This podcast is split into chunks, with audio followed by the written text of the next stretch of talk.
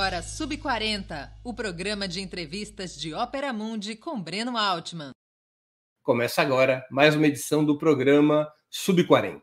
Nosso propósito é entrevistar convidados e convidadas que representam uma nova geração de lutadores, pensadores e realizadores. Homens e mulheres de até 40 anos, às vezes um pouquinho mais, que são referências no mundo do trabalho, da cultura e do esporte, das leis, da comunicação e da atividade política. Nossa convidada dessa semana é Beatriz Senhê, atriz, roteirista, diretora e produtora de cinema. Um de seus filmes, o franco-colombiano Los Silêncios, foi exibido na quinzena de realizadores do Festival de Cannes em 2020. Ela já tem uma longa e exitosa história no chamado cinema independente.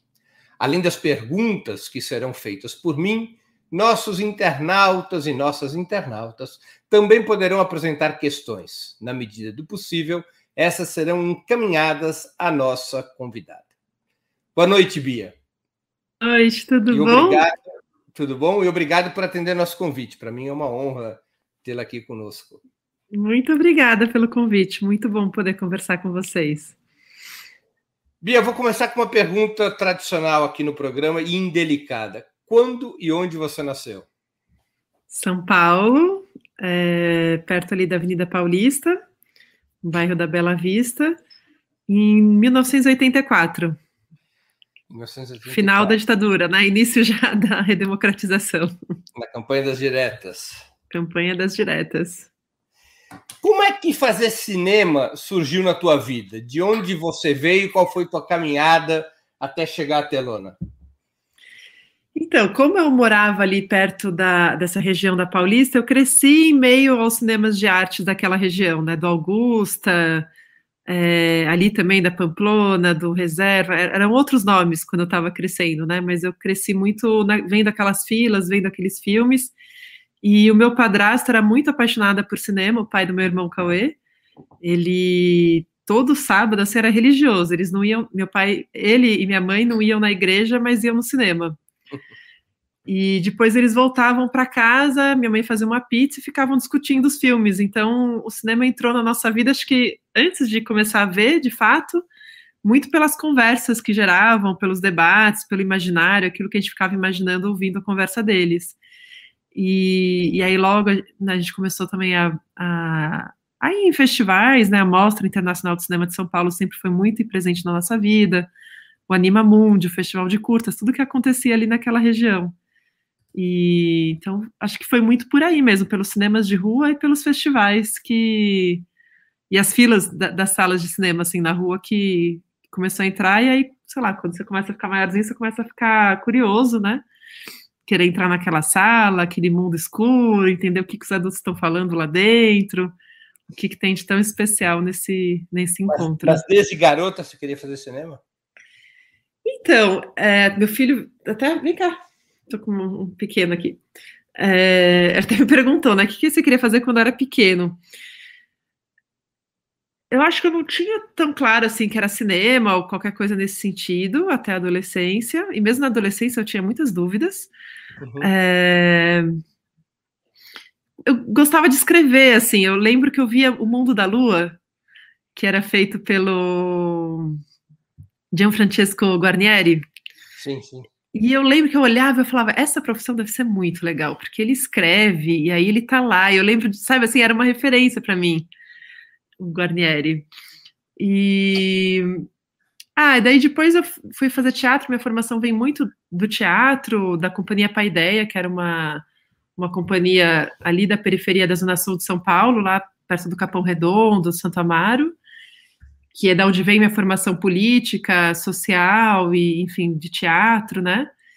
E através do teatro e dessa construção de cenas, de improvisar, de escrever, de debater, de discutir, de desenvolver um olhar crítico para a produção tanto teatral quanto cinematográfica, um amigo uma vez me. E eu sempre trazia referência de filmes, né, para as nossas criações lá nessa, nessa companhia de teatro do, do Mauri Falsetti.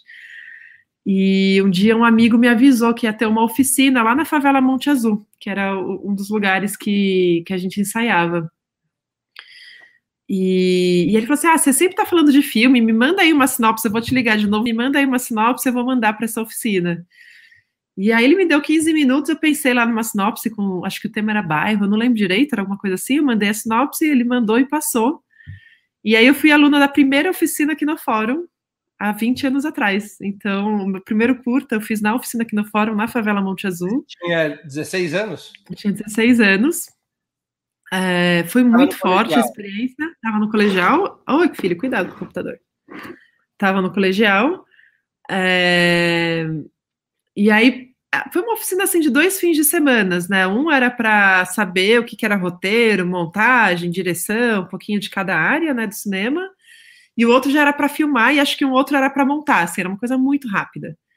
E a gente fez lá um curtinha de dois minutos, que era de uma menininha que corria pelas ruelas ali da, da Monte Azul, atrás de uma bolha de sabão, e depois no final ela pegava essa, essa bolha. E a gente exibiu esse, as oficinas que no fórum exibiram esse curta a céu aberto no meio da comunidade. Uhum.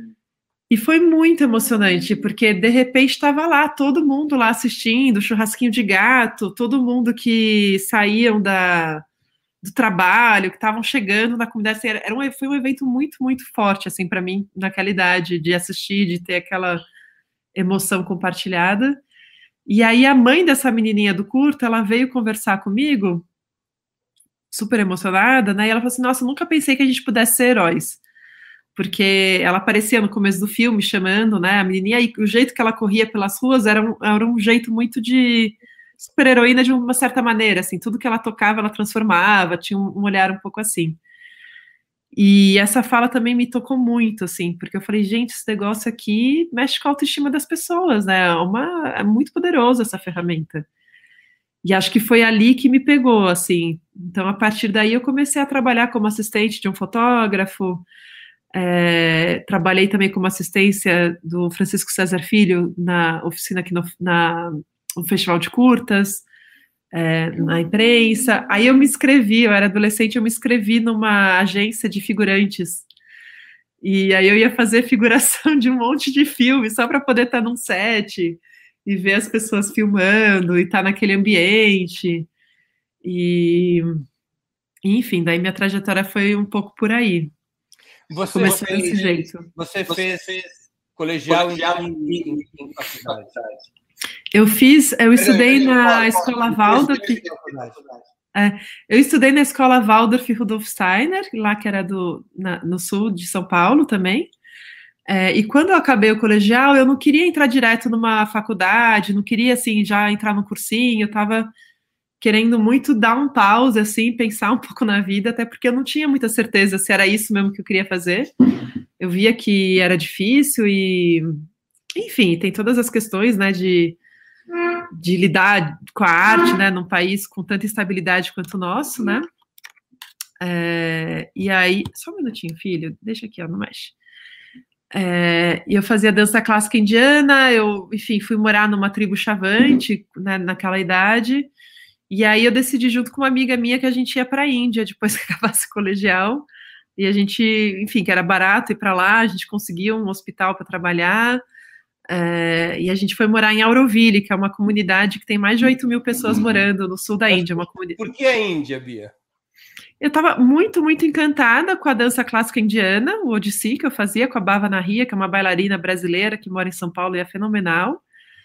É, para mim, eu tinha uma sensação do tipo, ah, se eu voltar bastante numa civilização antiga, eu vou conseguir mirar melhor o futuro, sabe? Assim, essa coisa meio estilingue. Vou voltar para trás para poder ir para frente. E era muito barato, assim, era uma coisa que a passagem era cara para chegar lá, mas eu morei nessa época com a, com a Renata, minha amiga, a gente gastava menos de 10 dólares por dia lá, e viajando e tudo mais, e essa comunidade também eh, tinha uma possibilidade de trabalhar, né, então eu trabalhei numa fábrica lá de... Eles faziam lâmpadas com papel machê, assim, aí eu trabalhava lá, trabalhava no hospitalzinho, enfim fui fazer dança clássica com Kilutiaram Mohapatra lá e, e, passei esse período lá. Fiquei em depressão também, porque foi super forte tudo. Essa primeira vez é, foi quase seis meses, assim, cinco uhum. meses, pouco por aí. E aí de lá, é, e eu estava na dúvida se eu ia fazer cinema, ou ia fazer ciências sociais, ou ia fazer, sei lá, medicina, porque eu também curto, sabe? Assim, eu não sabia se eu ia fazer uma coisa mais prática ou ia mesmo para esse mundo das imagens e, e, das ideias, né? Ou filosofia, enfim, eu estava com várias dúvidas, como acho que muitos adolescentes, né? É, é uma decisão muito forte, né? Assim, o que, que você vai fazer pro resto da sua vida? Uhum. O que, que você pode fazer para ajudar o mundo, né? Do jeito que ele está, né? Quais são os seus talentos, né? O que, que, que é o melhor que você pode fazer, né? Então, e aí eu lembro que naquela época eu li uma frase do Schopenhauer que era do mundo como representação da vontade, que falava assim: é, You can do what you will, but you cannot will what you will. Que era uma frase que, que eu encontrei lá nos dos livros que eu estava lendo que é mais ou menos, você pode fazer o que você tem vontade, mas você não pode ter vontade do que você tem vontade. Você não tem como escolher o que você tem vontade, né? E eu falei, nossa, acho que vai ser cinema mesmo. não vou conseguir escapar. Enfim, saí de lá, eu prestei para a escola de cinema no Centro Instrumental de Cinematografia em Roma, que é uma escola feita pelo Pasolini e super interessante, assim. A escola de Cuba é muito inspirada neles. É, a escola de Cuba foi feita pelo Gabriel Garcia Marques, né, e vários outros autores e, e também cineastas. É, e era um vestibular muito legal, porque era um vestibular que você tinha que assistir 111 filmes, é, que não eram blockbusters, assim, era normalmente era o primeiro e segundo filme de diversos diretores do mundo inteiro. Tinha que ficar um mês lá, então, assim, era todo um processo seletivo, tinha que mandar um curta, então era um processo seletivo mais interessante, assim, do que os nossos vestibulares. E aí eu prestei, só que aí para fazer direção, que é o que eu queria, é, tinha que ter mais de 21 anos, eu ainda estava com 19. Então eles me ofereceram, como eu tinha um histórico de teatro, né? Eles me ofereceram fazer atuação para cinema. É, aí eu comecei a fazer, e aí quando dava já para mudar, eu voltei para o Brasil e acabei entrando na FEFELESH em filosofia também. E aí enfim, nisso eu comecei a escrever o meu primeiro filme, que é o Sonho Bollywoodiano, que, é que, era, uh, que é a história de três atrizes brasileiras que estão cansadas de serem exploradas pela o seu corpo, né, pela mídia brasileira, e elas vão para a Índia achando que vão fazer um cinema mais. Deixa eu perguntar. Perdão. Pode falar. Não, vou falar, fala, fala. Teus filmes, os três longas, pelo menos, eles sempre trazem um pano de fundo político social e são realizações uh, inusitadas Brasil, Índia, França, Colômbia. Há espaço para esse tipo de cinema independente na produção brasileira? Ou foi quebrar pedra com a mão até chegar no teu primeiro longa, que é exatamente o sonho bollywoodiano de 2010? É. Então, na época, é, era muito complicado, porque não tinha, não existia o FSA, é, não tinha, assim, editais que depois, com as políticas do Lula né, e da Dilma, se fomentaram, regionalizaram, né, e, e, e, teve muito mais fomento ao audiovisual no país, né, que é uma outra coisa que agora está paralisada de novo. Uhum. É, e, e, eu também não tinha, assim, um curta famoso, ou sei lá, não tinha feito a ECA, né, que é onde muita gente está e tal. Então era muito difícil eu ganhar um edital com o primeiro longa, né, o primeiro roteiro. E aí o que aconteceu foi que eu fui no banco e tinha um crédito pré-aprovado para comprar um carro.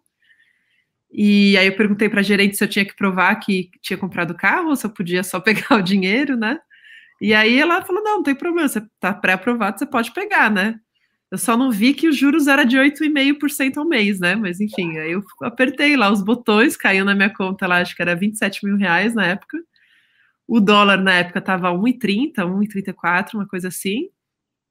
Aí eu comprei o, enfim, comprei as passagens e fui para lá com, com três amigas minhas que são atrizes, que é a Paula Brown, que é maravilhosa, Lorena Lobata, Nathalie Cabanas, para rodar esse roteiro que eu tinha escrito, que era baseado um pouco na minha experiência quando eu tinha 20, 18 anos lá, nessa crise existencial, né? O que que. Qual que é o meu condicionamento social? Da onde vem minha vontade, né? Será que é minha? Será que é da minha família? Será que é do meu bairro, do meu país, do meu continente? Ou será que é alguma outra coisa, né? E, e essa história, né? De três atrizes que estão cansadas da mídia brasileira, vão para lá para fazer um cinema mais filosófico, experimental, espiritual, e de novo acabam com os biquínis, né? Que dão de novo para elas os biquínis para dançar, porque no fundo, qualquer lugar do planeta que você esteja, né? O, o, machismo é muito forte e muito que se espera da gente é isso, né? Que a gente rebole na frente das câmeras o tempo inteiro. E, e o, esse teu primeiro longa foi feito então com, com o dinheiro que você tinha pré-aprovado para comprar um carro. Isso. Eu falei que eu queria dirigir, né? Só que não era um carro, né? Aí, é, foi com esse dinheiro. E eu fiquei 10 anos pagando esse, esse empréstimo, fiquei muito tempo pagando. É, depois de ter rodado, né? Assim, eu consegui também um coprodutor lá, que é o Ran Devineni, que é dos estúdios Praçados. Eu encontrei ele na Cinemateca Brasileira, fazendo uma mostra de cinema indiano. Fui lá com o meu roteiro. Ele gostou do roteiro. E aí ele lá me ofereceu os estúdios Praçados, né? Que entraram como coprodutores. Eles tinham apartamentos lá, própria equipe, equipamento. Então eu tive esse apoio lá também, assim. Então não foi tudo bancado com foi esse dinheiro. Foi filmada em Bollywood. Foi filmado na Índia. É, é o de Tamil Nadu. Então é, é, o Bollywood do sul da Índia, porque na Índia cada estado tem a sua indústria falando a sua língua com seus filmes, né? Mas a gente filmou em nove cidades, então a gente viajou bastante, foi até os Himalaias e o final do filme é em Bollywood, mesmo em Mumbai. Esse crédito era para comprar que carro? Um Rolls Royce? É, não, era 27 mil reais na época, não sei o que que era, de, enfim, né, faz muito tempo já, né? Foi, a gente rodou em 2007, 2008, então faz hum. bastante tempo, né? Hum. É, 13 anos, 14 anos, né? E aí ah, eu montei esse filme, né? E aí depois a gente foi conseguindo coprodutores para finalizar, né? E conseguiu finalizar, conseguimos estrear nos cinemas, isso foi muito legal. Passamos em alguns festivais bem importantes, né? A Mostra Internacional de Cinema, o Festival de Busan na Coreia, em Paris a gente né, viajou um pouco com o filme também. E foi um pouco como assim meu cartão de entrada, assim, o jeito que eu entrei na indústria foi através desse filme no final. Então é, é, muito louco, assim, porque eu fui com essa pergunta com 18 anos para a Índia, né? O que, que eu vou fazer da minha vida, assim, profissionalmente, e, sei lá, alguns anos depois eu voltei com esse filme, né? Que também foi o que, de uma certa maneira, me possibilitou me profissionalizar, né? E entrar nesse meio. A partir daí eu comecei a escrever roteiros, a receber convites para escrever roteiros para várias pessoas. E, e, fui trabalhando. Eu nunca imaginei que eu não fosse terminar a faculdade, porque o que aconteceu. Você nunca terminou foi... filosofia? Não, não terminei, porque deu seis meses e a gente entrou em greve, porque, para variar, o PSDB estava tentando privatizar a USP, né? Então, eu tive seis meses espetaculares com a Marilena Chauí explicando tudo sobre ética do Spinoza, é, enfim, vários professores maravilhosos, e aí parou, porque, enfim, a gente começou a greve, ocupação da reitoria, etc. e tal, aderimos todos. E ficou seis meses em greve. E aí, nesses seis meses, eu fui rodar o filme, porque eu falei, bom, tô aqui, né? Vou lá, vou fazer isso enquanto isso. E aí, quando eu voltei, eu perdi os e-mails, assim, eu fui jubilada. Mas assim, hoje em dia eles me convidam para dar aulas lá, né? Então eu viro e mexo, eu vou lá e, e, dou masterclass e tudo mais, mas eu acabei não conseguindo ainda me formar. Quem sabe algum dia eu volto. Agora, é um filme que traz uma experiência na Índia, é, como é que ele é recebido pelo público brasileiro? Porque a Índia, para os brasileiros, é como se fosse outro planeta, né? É, é muito louco, né? Porque eu sou assim fã do BRICS, assim. Eu acho que a gente tem uma similaridade, todos esses países dessa conexão sul-sul que é muito louco, assim, você vai para o sul da Índia e tem muita, você lembra da Bahia o tempo inteiro, porque tem manga, tem pé de moleque, tem o jeito das pessoas, todo mundo sorrindo, todo mundo de bem com a vida. É, é uma coisa muito impressionante, assim, como que a nossa mídia e cultura, né, colonizada, nos conecta tanto com a Europa e com os Estados Unidos e nos desconecta tanto dos nossos vizinhos latino-americanos quanto da Ásia, né, e a gente tem muita similaridade com a Ásia não só com a Índia, mas eu considero a China também, que a gente tem várias coisas em comum, é, em termos de cosmologia, enfim, outros lugares da Ásia e da África. É, para o Brasil, eu acho que eu ainda sou vista meio como uma cineasta meio fora da curva, assim, né? Porque, no fundo, todos os meus filmes tiveram essas coproduções que são muito orgânicas para eles, né? Eu não teria como fazer esse filme sem ser uma coprodução indiana. É, os outros também, né, são coproduções que têm muito a ver com o próprio filme, né? A França veio ali para no filme do Los Silêncios para nos apoiar e, e, o Thierry Lenovel, que é meu coprodutor lá, é, é uma parceria excelente, assim, super importante e é muito lindo ver um país como a França, com o histórico de cinema deles, apoiando né, o cinema latino-americano, é, é super, super bacana. É... Mas eu não sei, eu, eu, vou muito pelo projeto e pelos personagens. Não é que eu penso assim, tipo, ah, eu quero fazer um filme bem louco, assim, bem difícil, Agora, deixa eu juntar os países um mais malucos. Foi um longo tempo o intervalo entre teu primeiro longa e teu segundo longa, que foram que foi o Los Silêncios, né? Uhum. Por que esse intervalo tão grande? O que, que você ficou fazendo nesse intervalo? É, é, então, eu lancei o Los Silêncios, o Bollywood Dream nos cinemas em 2011, entrou nos cinemas, e eu consegui filmar em 2017 Los Silêncios, né? Então tem um tempo grande aí que é para captar recursos, para pesquisar, né, para escrever roteiro. O cinema ele é uma arte assim que demanda muita gente, muitos recursos e demora mesmo. Eu sempre falo que para fazer o Los Silêncios a gente mandou o projeto para 37 editais. Também é um roteiro teu.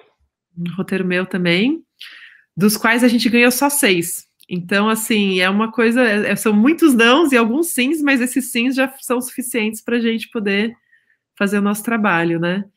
E no meio disso eu tive um filho também, né? Então, esse pequenininho que está aqui do meu lado, é, então a vida vai acontecendo, né? Enquanto a gente está esperando os, os projetos terem recursos, né? Mas a média no Brasil é uns cinco anos entre um filme e outro, né? Esse demorou mais realmente, por, enfim, por conta de tudo isso tudo. É, mas é isso. É... O, o, depois você fez o um filme baseado é, com uma experiência na ilha, o sonho é. Depois você foi para a fronteira entre Brasil e Colômbia. O Silêncios trata dos deslocados pelo conflito entre a guerrilha e os paramilitares aqui no, no país vizinho. Né? Novamente eu te pergunto, qual é a razão dessa escolha? Você é. achava que esse tema podia provocar emoção, interesse, engajamento do público brasileiro? Então, de novo, não foi o tema que me chamou, foi uma história que uma amiga minha colombiana me contou da infância dela, de quando ela migrou para o Brasil é, que o pai dela estava dado como morto e quando ela chegou aqui, elas, eles mudaram, né, de, de casa muitas vezes e ela tinha essa memória da aparição da, do pai dela em várias dessas casas que eles moraram. E ela tinha essa dúvida se o pai dela estava morto mesmo ou estava se escondendo na casa dela ou se era um fantasma entre eles. E o jeito que ela me contou a história me tocou muito, assim, eu comecei a sonhar com essa história, eu não parava de sonhar, daí eu falei, nossa, eu vou escrever só para me livrar disso. Aí uma vez que eu escrevi, eu comecei a gostar dos personagens, aí eu falei, não, vou dar uma pesquisadinha, vai. E aí eu vi que a imigração colombiana era a segunda maior para o Brasil naquela época. É... E assim, era, eh, comecei a entrevistar, eu ganhei um prêmio do Ibermédia para entrevistar os colombianos morando aqui, aí eu entrevistei mais de 80 famílias colombianas vivendo na fronteira, é, e aí eu comecei a achar muito fascinante, assim, tudo que eles traziam, e comecei a achar muito próxima de nós essa guerra toda. Porque, no fundo, é uma guerra pela, por Era várias questões de justiça. de paz de 2016. Isso, foi antes do Acordo de Paz. A última versão do roteiro estava acontecendo com o Acordo de Paz. E aí eu também achei que era um marco histórico, né, de, de várias questões muito importantes, então abarquei isso daí no filme também, e que também super pouco estava se falando no Brasil. É, mas o filme surgiu por causa da história da minha amiga, assim, por causa do personagem, dessa, dessa centelha humana, sabe? Não tanto da questão. O background político, né, ele vem como uma camada é, de contextualização onde estão esses personagens e como que o, a história, a geografia interfere na vida pessoal desses personagens, né? A gente não tá. Só um minutinho, deita aqui, ó. Pode deitar. Pronto, vai dormir no meu colo. A gente não tá desconectado, né, de tudo que acontece. E, e esses acontecimentos geográficos, políticos e tudo mais interferem, né, na nossa, na nossa vida íntima, né? Então, então, o lado político ele vem muito desse lugar, assim, de, de background mesmo, sabe? Para mim, realmente, o coração, o início, né? A estruturação toda está muito mais no. Eita. Ai, pronto.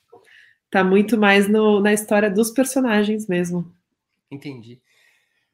É, o Los Silêncio já foi feito com uma verba maior do que o Sonho Bollywoodiano. Sim.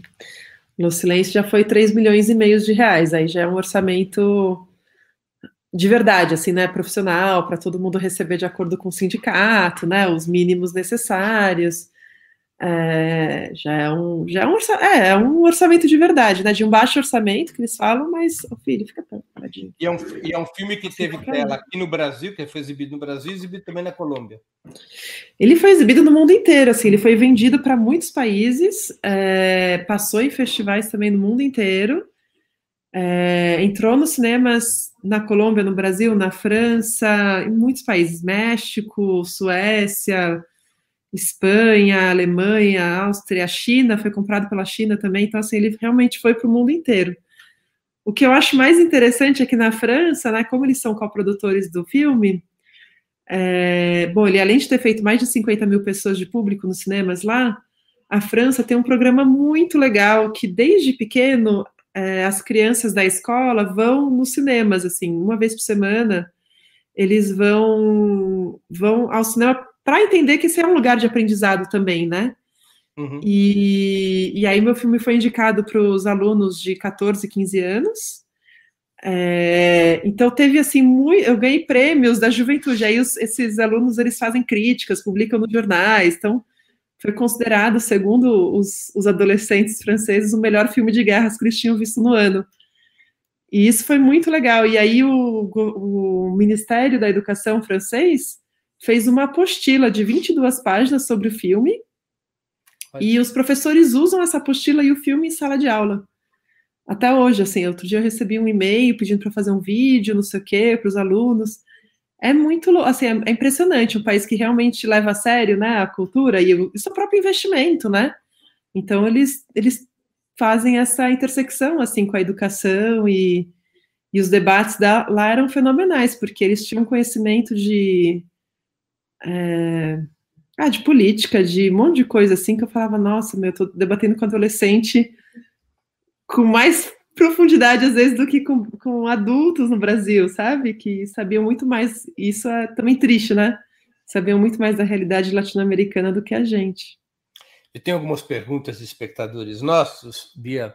Vou começar uhum. aqui pelo Diego Bittencourt. Boa noite. Você saberia comentar quais são os países que mais consomem filmes não tradicionais? Então, filmes, o que, que seria, né? Os filmes tradicionais seriam os blockbusters americanos, brasileiros, né? É... De novo, eu vou usar o exemplo da França, que é o que eu conheço, tá? Porque, enfim, o mundo é muito diverso. Por exemplo, o Los Silêncios também foi distribuído na, na China, e lá eu tenho tipo uma espécie de rede social só para. É tipo um Facebook de cinema, assim, que as pessoas ficam falando dos filmes e dando notas e tudo mais.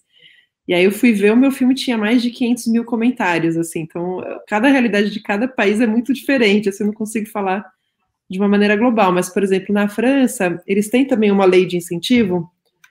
A lei do C, além do CNC, que faz que nem o Brasil, assim, né? Cada ingresso de cinema vai um pouquinho para esse fundo para financiar a produção de filmes e as indústrias de telecomunicação também pagam um pequeno imposto para o cinema, né, porque eles exibem filmes e tudo mais, e VOD também, né, as plataformas, a companhia de celular, etc. Além disso, eles têm uma lei muito interessante que é todos esses filmes que passam em festivais e que são chamados de cinema do mundo, ou seja, o que uhum. não é francês nem americano, digamos assim. Bom, enfim, eles têm uns critérios para dar esse selo. É um selo que chama de arte e ensaio. E aí todo cinema que passa esses filmes tem um abatimento do imposto de renda.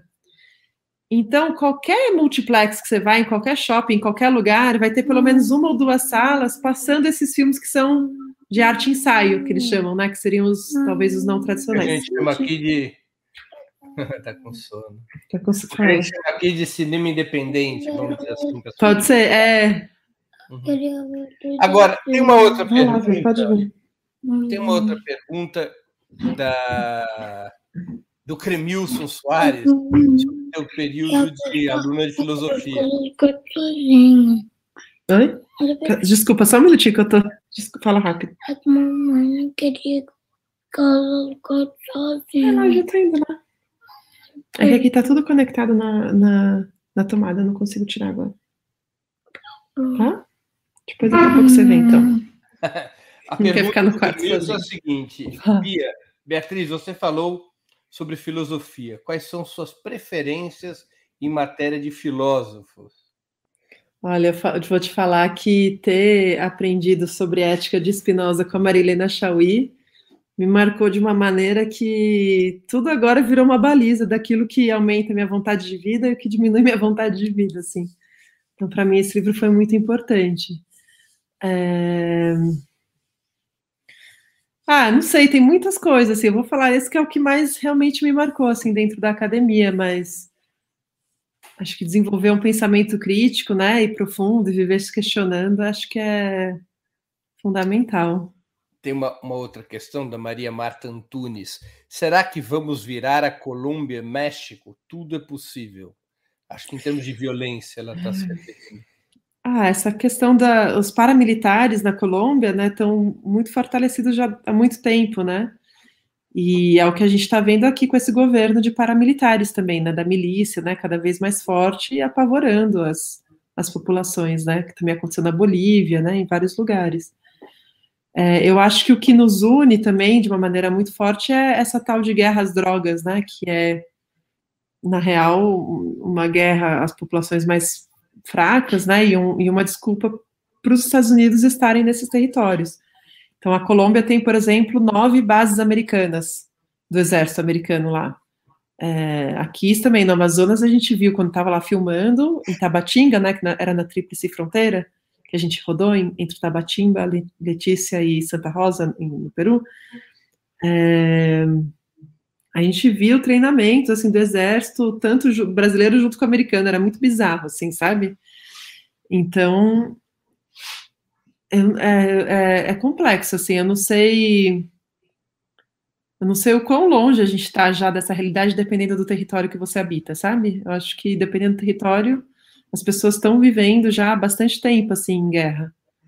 Né, com medo de desaparecer, de ser fuzilado, né, de qualquer desculpa ser uma desculpa para para matar um filho seu, né, matar alguém.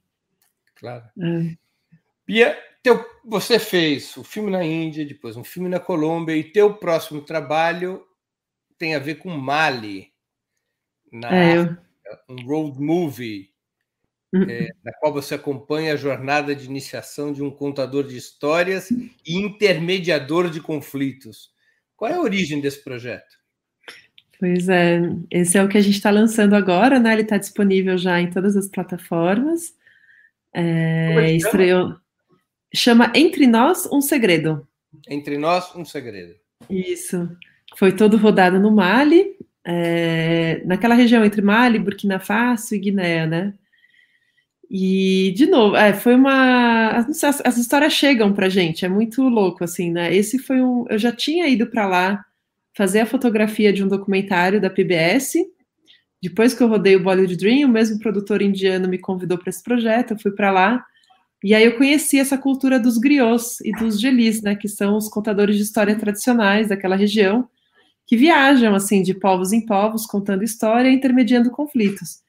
E eles intermediam assim conflitos de estado, eles são tipo conselheiros dos reis, dos presidentes, dos ministros, como eles intermediam também conflitos entre famílias, entre casais, entre a comunidade. Então é muito interessante assim as diversas formas de é, assim de, de impacto do trabalho deles, né?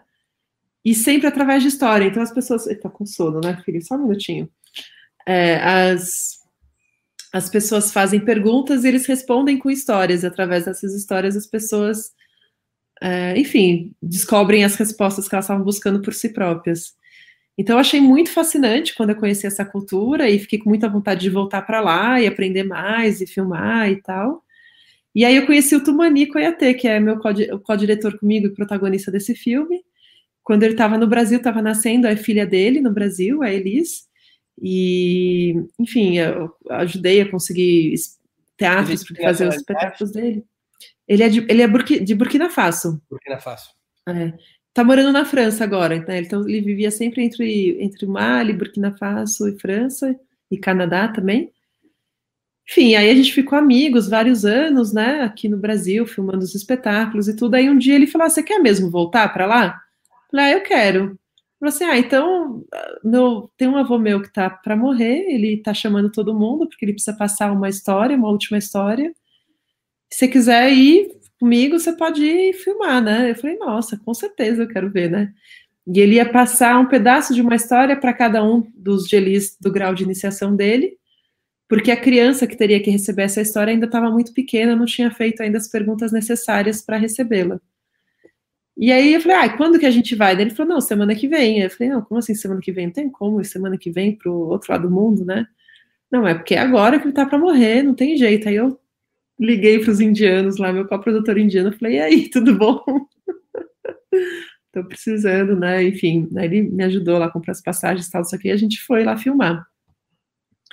E foi super forte, assim, foi muito interessante, porque daí uma coisa que ele não tinha me contado, que eu fui descobrindo depois com o processo do filme, é que quando a gente chegou lá, teve uma grande assembleia desses gelis todos, assim, que não se viam há mais de 20 anos.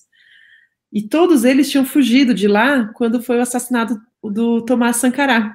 Uhum. Porque todos eles participaram da Revolução de Burkina Faso. O próprio Tumani, todos eles fizeram parte disso, e quando ele foi assassinado, eles tiveram que sair do país. E era a primeira vez que eles se reuniam depois disso tudo. Então, além da história, de tudo aquilo que estava sendo contado, da iniciação que estava sendo feita, né? Ele no final recebe o cajado da palavra, que é o grau máximo de iniciação deles, né? Basicamente, ele vira o próximo conselheiro do próximo presidente daquela região, né? Do, Mali, Burkina Faso. Ai, filho, ó, fio, cuidado. Peraí. É... Pronto. Enfim, aí eles fazem essa grande assembleia lá. E aí, seis meses depois, o Blaise, que era o que foi quem assumiu o poder, que era o vice do Tomás Sankara, e que muito provavelmente estava envolvido no assassinato dele, é, e que ficou 27 anos né, no poder depois desse assassinato, ele é deposto e teve que fugir e sair do, do país. Então, realmente assim, é muito impressionante assim como esses contadores de histórias eles têm um poder de articulação e de e da palavra, assim, de fazer o povo ir para a guerra, né, ou para a paz, ou realmente se insurgir, é, que é muito forte, assim. Agora, que eles acreditam que é cheio de poderes sobrenaturais também e tudo mais. É, é um documentário ou um filme de ficção? É documentário. Esse é o único documentário dos três. Tá Todos certo. eles têm um pé na, na linguagem documental, porque eu gosto muito dessa mistura, assim, entre documentário e ficção. Eu adoro trabalhar com não atores, né? Eu gosto muito de capturar um pouco essa realidade. E eu gosto desses filmes de fronteira, assim, que você está o tempo inteiro navegando entre, entre fronteiras mesmo de linguagem, de temas, né? De línguas, de culturas. Mas esse é o único que é documentário mesmo, e é o que eu mais tive dificuldade de fazer, de montar, de... Foi um processo bem longo. A gente filmou em 2014 e ele tá, entrou nos cinemas esse ano cinemas e nas plataformas. Ele tá em, em, pode achá-lo em qualquer das plataformas. É, ele tá em todas elas, tá na Google Play, iTunes, é, YouTube, Filmes, Oi Play, e vai entrar no MUBI também agora em julho. No MUBI é, tá o Los é. Silêncios, que eu já vi no, no YouTube. Tá o Los Silêncios, é. Eu, ele ia sair, eu não sei se ainda tá, mas o Entre Nós vai entrar agora em julho, então acho que saiu um e entra o outro. Eu não consigo gerenciar tudo assim, para onde vão, assim, né? Que nem filho, né? Você põe no mundo e vai. Tem uma. O filme chama-se. Estão me perguntando aqui de novo. O filme chama Entre Nós. Um segredo. Um segredo. Entre Nós, Isso. um segredo é o filme é. de documentário que é o lançamento agora da, da Beatriz. É, tem uma pergunta do Murilo Miki. Qual o futuro do cinema independente no contexto do streaming? É muito importante essa pergunta. A gente está batalhando no Congresso para que as plataformas que tiveram um crescimento assim fenomenal né, durante a pandemia, acho que todo mundo passou a consumir muito mais do que o que consumia antes de todas as plataformas, ganharam milhares de assinaturas e horas e etc. E eles ainda não pagam impostos para nós. Então, todos os lugares aqui no Brasil que exibe filmes, seja o cinema, seja, sei lá, Oi, não sei o quê, eles pagam o Codecine para o Fundo Nacional do Cinema. que é o FSA, e esse fundo setorial do audiovisual é o que financia as novas produções independentes e tudo mais. E por enquanto, ainda as plataformas aqui no Brasil não pagam. Então, essa é uma batalha que está sendo travada, porque é, é, importante que, que seja feito né, esse, esse pagamento.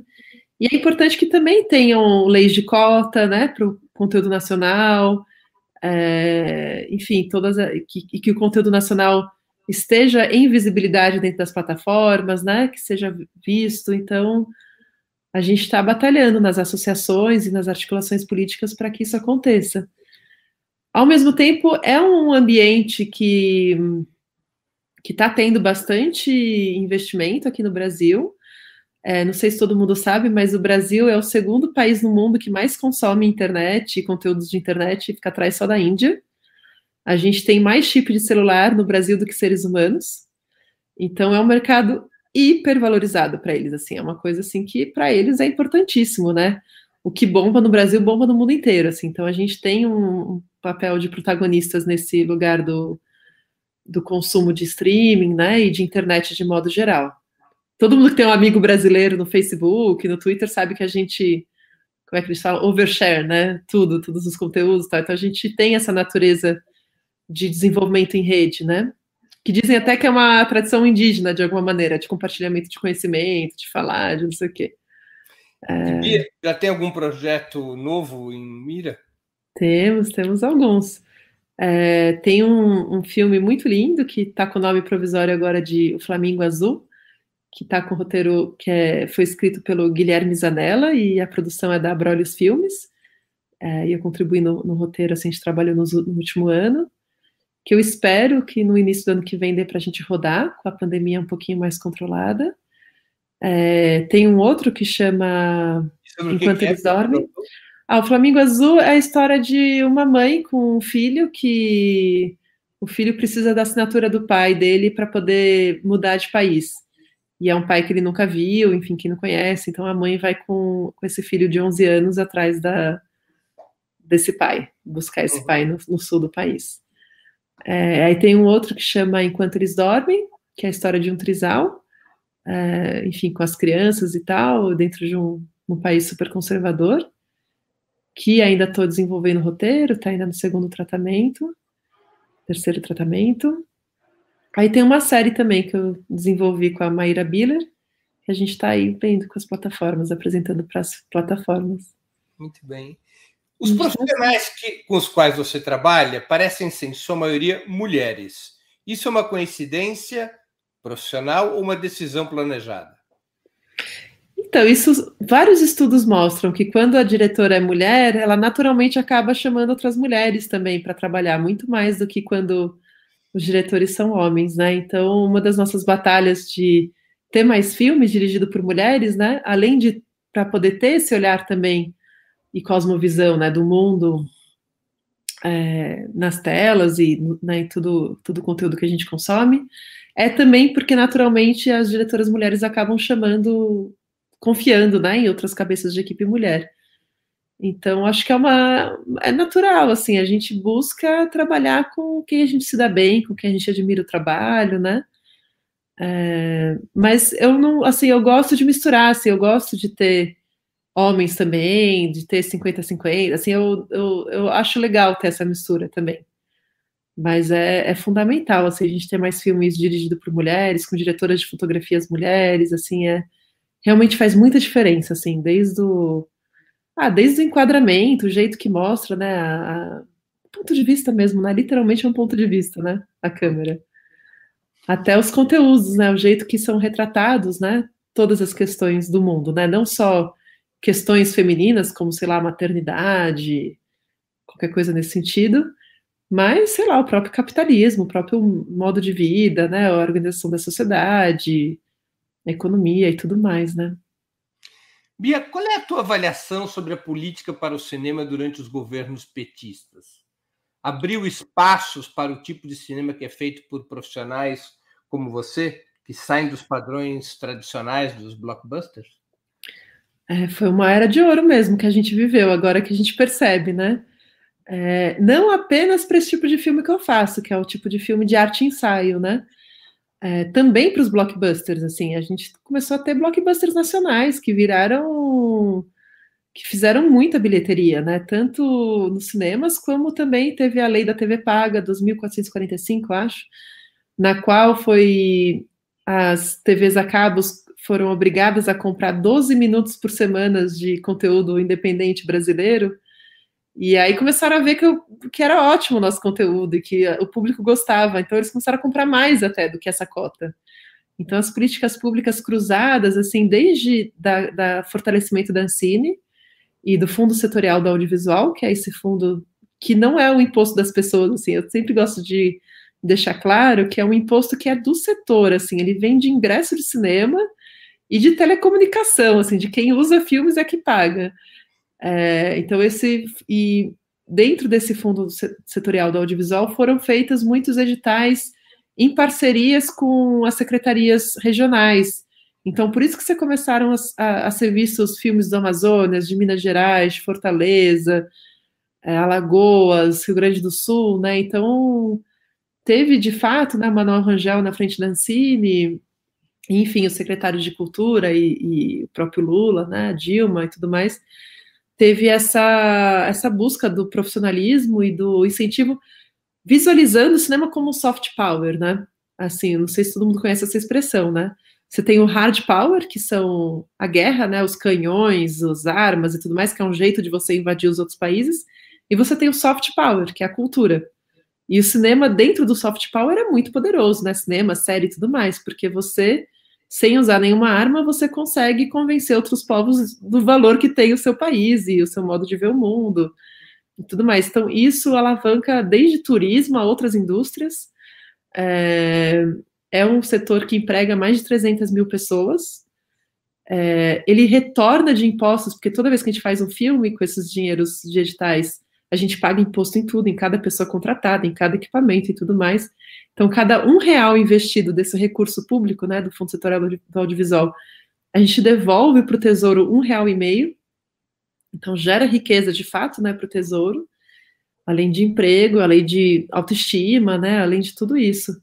Então, é, eu considero sim que durante os anos do PT teve um avanço fenomenal e assim é muito triste pensar que isso está interrompido, porque de fato desde 2018 todos esses editais e políticas públicas eles estão não interrompidos de fato assim com né, um corte, mas estão muito travados assim, sabe? As coisas não andam dentro da Ancine, fica tudo é meio que tem, eles tentam matar por inanição, sabe? Meio que se, ah, se ninguém mexer, a coisa vai morrer. Então eles ficam travando os processos e a gente fica lutando dentro da, da burocracia, né? E do mudam o sistema, assim, é uma coisa inacreditável. Sistema de prestação de contas eles mudam no meio do processo, umas coisas assim bem bizarras.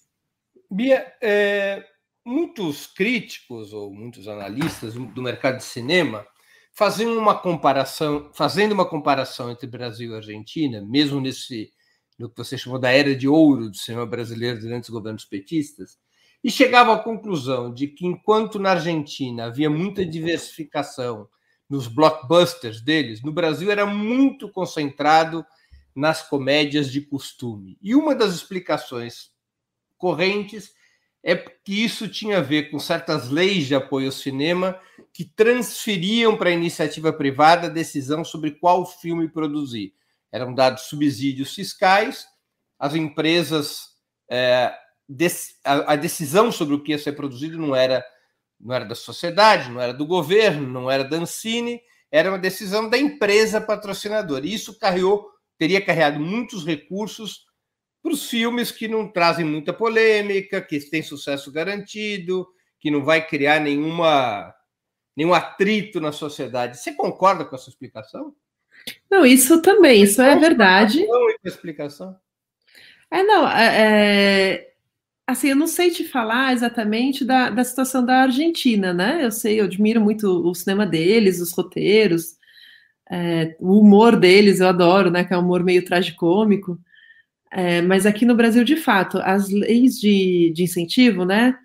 Elas, por exemplo, qualquer ser, qualquer pessoa pode dar 6% do seu imposto de renda pode dar para um filme ou para um projeto cultural, através da Lei Rouanet, do PROAC, CMS, ou mesmo da Lei do Audiovisual, no nosso caso, e qualquer empresa pode dar 4% do seu imposto de renda, mas esse é um recurso, assim, muito difícil, eu nunca consegui esses recursos, assim, porque, a não ser, sei lá, da Sabesp, que faz edital público é, de fomento, né, junto ao Estado de São Paulo, é muito difícil, porque realmente você tem que passar pela, uma grande empresa tem que querer se associar, né, fazendo marketing, se associar ao seu filme, para que 6% seja um valor que vale a pena para eles em termos de burocracia e de, de pente fino, malha fina, sei lá o que, valer a pena, né?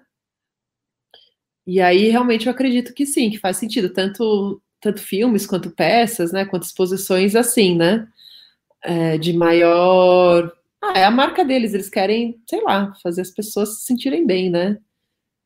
É, então, isso daí é verdade mesmo. Só que o que foi incrível durante esses anos é que teve espaço para tudo. Teve espaço para esse tipo de cinema e que as pessoas gostam mesmo, o público vai mesmo, né? E tem uma ocupação das salas de cinema assim fenomenal.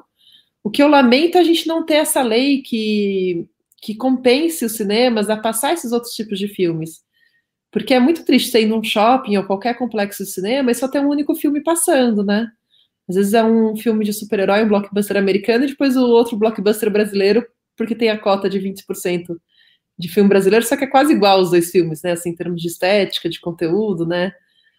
É, então a gente ainda precisaria ter uma, uma política que incentivasse financeiramente, né, em termos de rescisão de ressarcimento de impostos, as salas de cinema a passarem esses filmes também, para que eles não ficassem restritos apenas a ali a Augusta, né, e esses cinemas de arte ensaio, né, que são salas de arte, né? É, mas sim, acho que teve, sim, acho que isso faz sentido.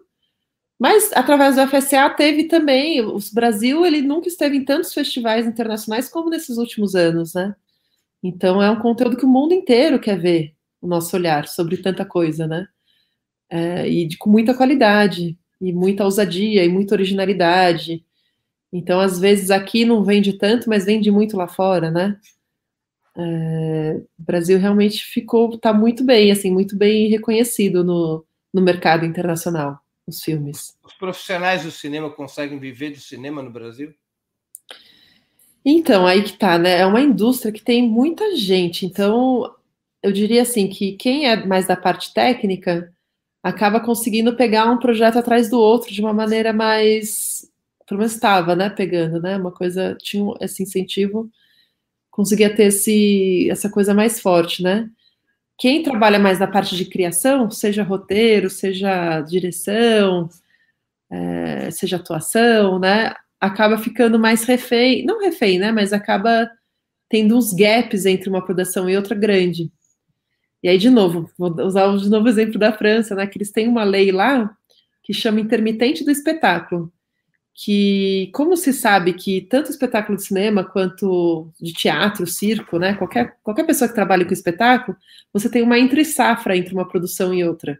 Você tem que continuar pagando suas contas, né? O aluguel não para, a escola não para, nada para, né? a comida não para.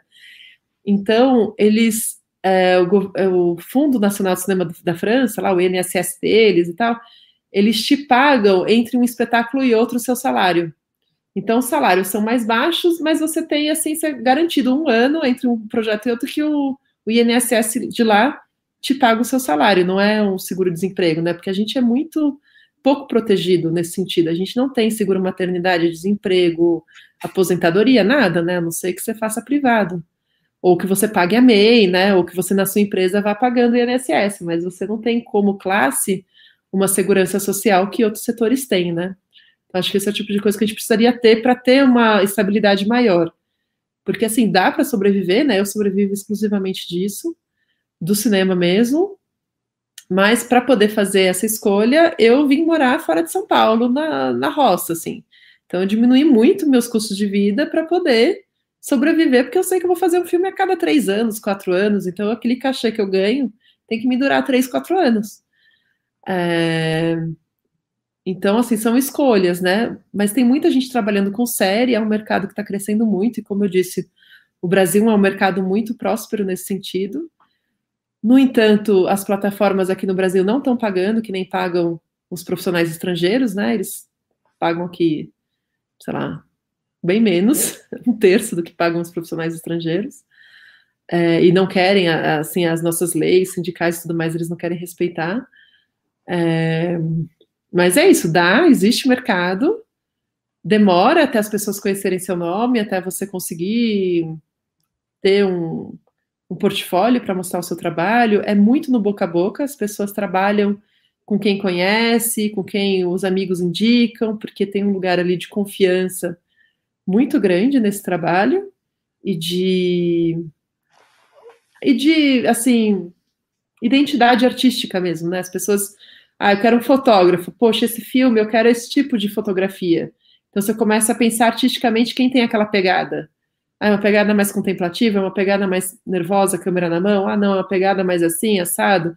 Ah, eu quero um profissional negro, eu quero uma profissional mulher, eu quero indígena. Então, depende muito do projeto, né? Então, eu acho que quanto mais identidade tiver um artista, um técnico nessa área, seja no roteiro, seja na fotografia, seja na direção de arte, seja no figurino, mais as pessoas se lembram de você. Porque sabe, ah, eu quero uma pessoa, não, é queer, então vou buscar assim, assim, assado, né? Você fica com essa.